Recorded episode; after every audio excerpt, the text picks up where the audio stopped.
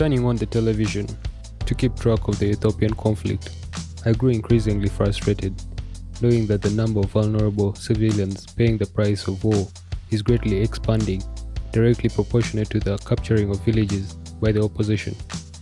And this conflict doesn't have a foreseeable end, knowing that the TPLF, the opposition, can't retake the whole of Ethiopia and the Ethiopian army can't beat the TPLF, since the TPLF have been in control of the government since they fought the Soviet Union back in 1991 and ruled from 1991 to 2018. The TPLF had a tight grip on the government till of recent in 2018 when the opposition took on power under Abiy Ahmed. Now, appearances can really be deceiving.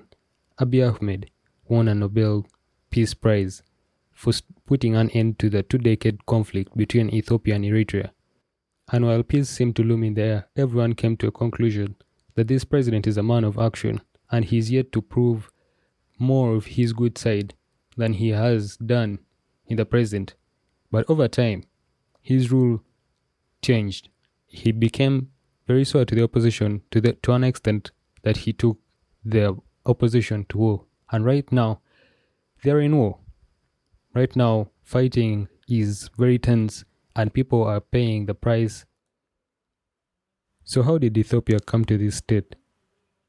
That seems like a civil war, or is almost a civil war, or is actually a civil war to a number of viewers that are following up with the entire incident. Well, it starts after the president, Abiy Ahmed, delayed the election in 2021 due to COVID 19. That was the reason he gave for delaying elections. And with that, the TPLF or the people of Tigray decided to organize their own elections in September 2020. Following these elections that they held, Abiy Ahmed decided to cut funds to the region, triggering a civil war between Abiy's federal forces and the TPLF. Well, the TPLF actually decided to attack the military, the federal military base I think close by to Tigray. And eventually everything took a different turn, and now the fighting doesn't seem to end anytime soon. Abiy Ahmed's actions of cutting off aid to the region was like a humanitarian issue, whereby people are concerned about their lives that they had to get to arms so as to retaliate, so as to fight back to the army. So almost everything almost like it almost turns out to be an issue of the president of the ruling country of not having thought everything through and putting people in dire dire consequences just because of political just because you're politically offended.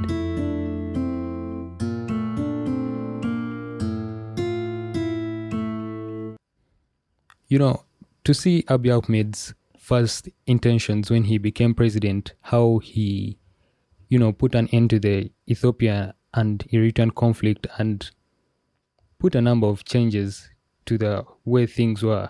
For example, putting more women into the government and trying to balance the entire government system and freeing political prisoners.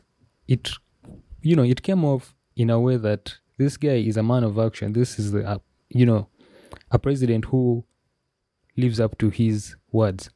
And at a certain point, Ethiopia was named the most democratic country in Africa. But currently, the current state of things in Ethiopia tell us otherwise. Now, me, I don't want to look at it in one way that Abiy Ahmed was just playing a game of appearances and then later on decided to show his true colors. Happen to think that there's there are people who are playing in the background.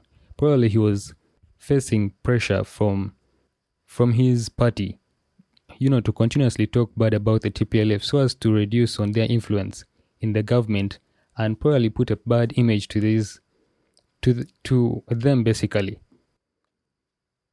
Creating differences is a very powerful move in politics. It helps to put boundaries between two different groups and if he's doing this as a strategy, it would play a very good political game and would set forth a bar signifying how better their party is to the opposition, the TPLF. But taking a whole country into war to signify how better your regime is is entirely a very wrong thing. It's it doesn't justify goodness at all. It instead justifies your regime as a regime of terror. It puts the people of Ethiopia in arms just to fight your government instead of putting the people of Ethiopia in happiness just to support your government.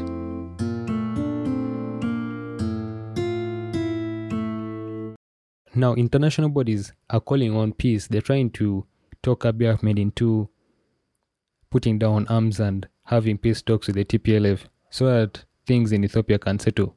But Abiy Ahmed doesn't seem shaken.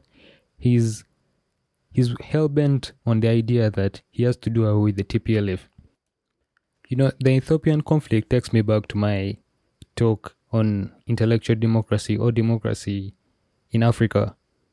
Africa consists of very many ethnic groups, and playing democracy or having democracy in Africa can be a very hard thing since everyone is restricted by their ethnic identities.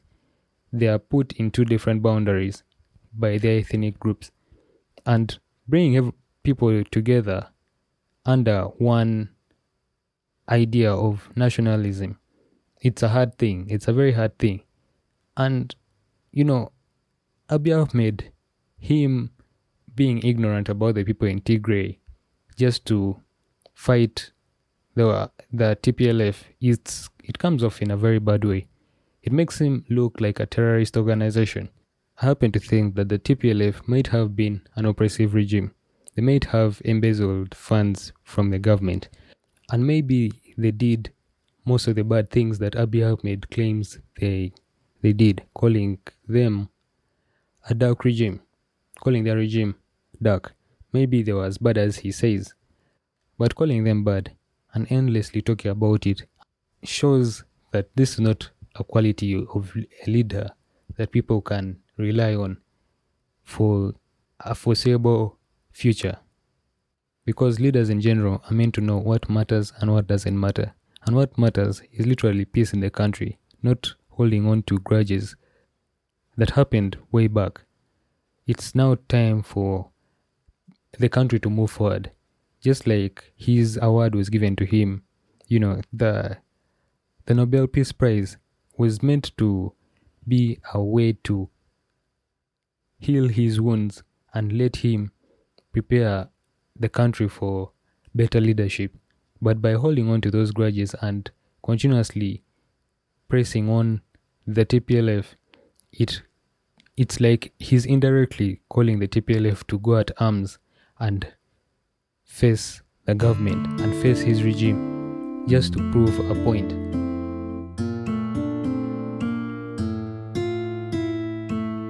But the clutches of power run deep. If the TPLF were taken off power and they were not willing and they were not yet ready to hand over to another government, it can so happen that they decided to go at arms to prove that they are more superior military body than the army of Ethiopia is. So both sides are wrong here. If both of them can't sit down and settle things, it just doesn't count for any kind of peace. But power usually resides at the center. But if the person at the center doesn't know how to use it, past grudges will rule the day, and civilians will pay the price. Just like the way it was in South Sudan, you know, it was also the same thing in Ethiopia. Two different tribes fighting one another.